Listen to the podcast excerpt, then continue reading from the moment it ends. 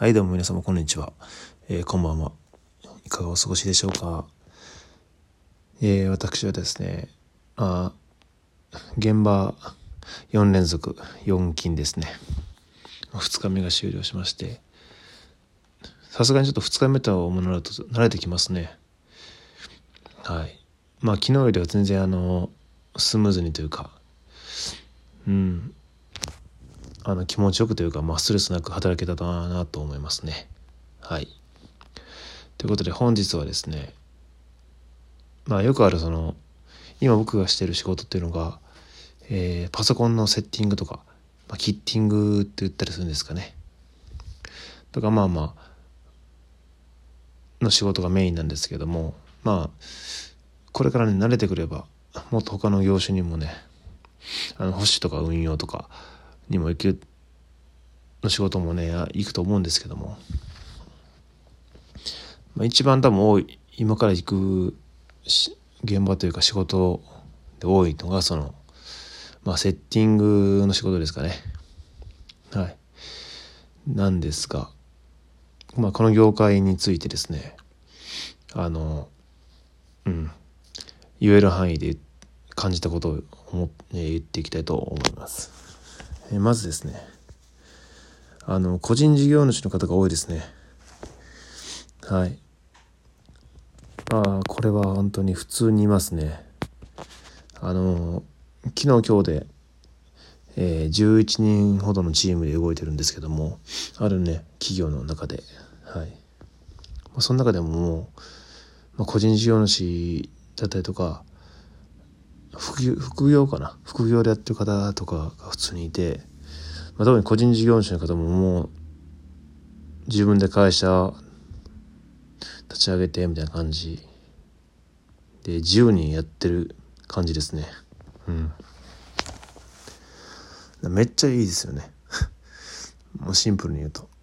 僕もねそれを目指してずっとねプログラミングスクールに通ったりしてたんで、とにかくもう会社というか社員とかいらないから自分でね自分の範疇で動くみたいな思っていたので、なんか普通にいるんですよねそういう人が。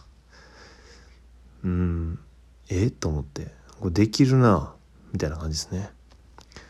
まあもちろん絵に描いたようなね贅沢な感じとか成金社長っていう感じじゃないですが、でも全然普通にクラス分にはねすぐ慣れるんだなみたいな感じで、夢が広がりますよね。幅ができるというか、別にこの時代ねわざわざ会社員として縛られ続ける意味もないのかなとか思ったりしますね。しかも超絶な特技が必要なスキルが必要なわけでもないのかなとか思ったりもします。いや、わかんないですけどね裏でどういう風になってるのか、まあコネは多分確実に必要と思うんですけども、まあでもなんかはい、そんなかと思いました。あとキックバックですね。キックバックっていうのは謝礼名目で、授受される金銭のことですね。要するにこれ結構入社研修の時に社長自らが研修でしてくれたんですけども、その中でたびたび言われてたんですけども、うちの業界はキックバックされやすいからねみたいな感じで、はい。でまあ意味わからなかったんですけど、調べてみると、要は知り合いのね同じ業界の中の知り合いの人のとこで、バイトみたいな感じでちょっと単発だけ人足りないから来てよみたいな感じで行った時に、通常のお給料ですねプラスこれごめん無理言ってきてもらったからプラスね、例えばですけど1万円プラスで謝礼だよ俺にねっていうのはキックバック、超絶簡単に言ったんですけどね僕も詳しくは調べてないんですけどっていうことですね。はい。多分業界的にすごい狭くて昨日今日の現場のメンバーでも本当に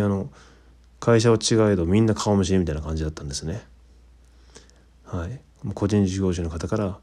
ちゃんと会社を立ち上げて社員雇っている方から雇い主の会社の方までみんな顔見知りなんですよ、ほとんどが。おおみたいな感じですごい狭い業界で、でも会社は違うみたいな感じですね。だからそういうふうにちょっと人が足りない時にそのネットワークの中でお気に入りの人とか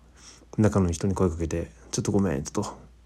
報酬弾むからやってよみたいな感じでやってもらえると、そういうのね、法律的にはねセーフな場面も多いらしいですけど、しちゃいかんよということをよく言いましたね。でも当たり前なんですよね、それは禁止するっていうのも。っていうのは、そもそも、金銭面的なことだけで言うと、お給料安いんですよ。うん、安い。バイトしなくちゃね、僕も生きていけないぐらいの感じなんですけど、もともとは高いんですよ。仕組み的なもんなんですけど、これは。そう、元高い。なんで安くなるのかっていうと、その元々の発注した仕事の会社から、僕が今やってる会社に行くまでの間にすごい何社も通るんですね。何社も 2,3 社通るんですよ。元の会社、その会社の命令を受け取った会社、でも人がいないからどっか振り分ける会社、その会社がまた振り分ける会社みたいな感じで、その会社を通るたびにどんどんこの元が例えば10万円だとすると、その次の会社で8万円になって2万円引かれて、次の会社で6万円で2万円またその利益引かれてみたいな感じで、手数料ですね、手数料的なものが引かれていって、結局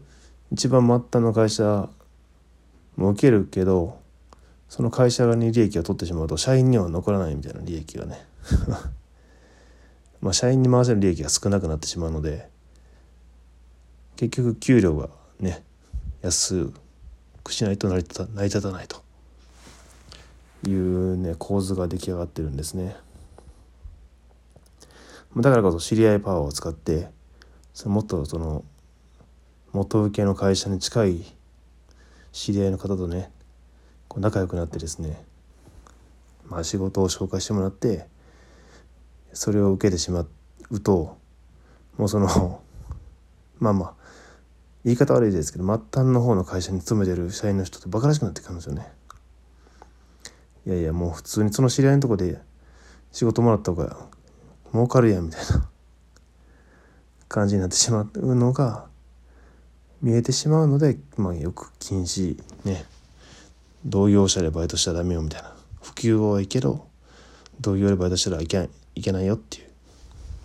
ことを言ってるんだろうなと思いますね。これもこの業界の仕組み的なものもあって、会社を成長させるにはそういう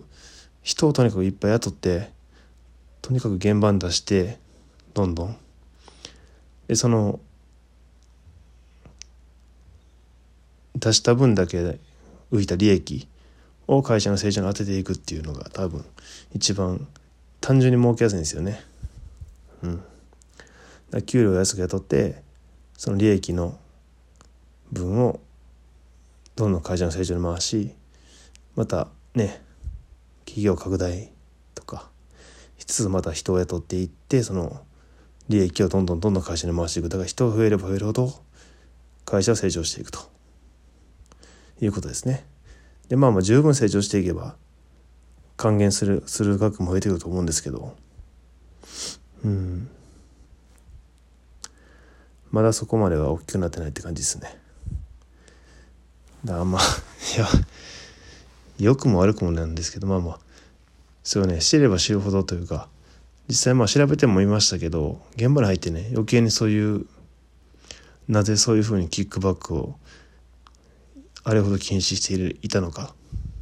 してはあかんよとか、同業他社で仕事してはいけないよとか、バイトでもねっていう理由がすごく見えてくるなみたいな、現場2日目になんですけど、また、考えれば考えるほどね、見えてくるもんもあるな、なるほどと。いやいや面白いですねそういう仕組みとかもねうん。いやもう仕事って何なんですかね。もうわけわかんないですけどね。本当に楽しいんで、お金って言いたくないんですけどね。でもあんまり働き詰める生活もしたくないっていうのも事実ですし、と言いながら多分あと数年内ぐらいはその生活だろうと思いますけどね。まだ34歳かな。なんでね、これから10年先とか、もうちょっとね、その賢くというか、時間はまだたっぷりあるんでね、うまく立ち回れるようにしていきたいですね。別にそのスペシャリストとか超絶ね金持ちとかは興味ないんですけど、何でしょう、自分のコントロールできる範囲で仕事をして、普通に暮らせるぐらいのお金が稼げるように仕組み作りとかね、やっぱしていきたいなと思いますね。しかもそのできる可能性がやっぱりあるなとも思いますね。業種を問わず、今の業種は特にかもしれないですけど、今後そういう人と知り合える機会も多いので、話も聞いて生かしていきたいなと思いました。はい、ではありがとうございました。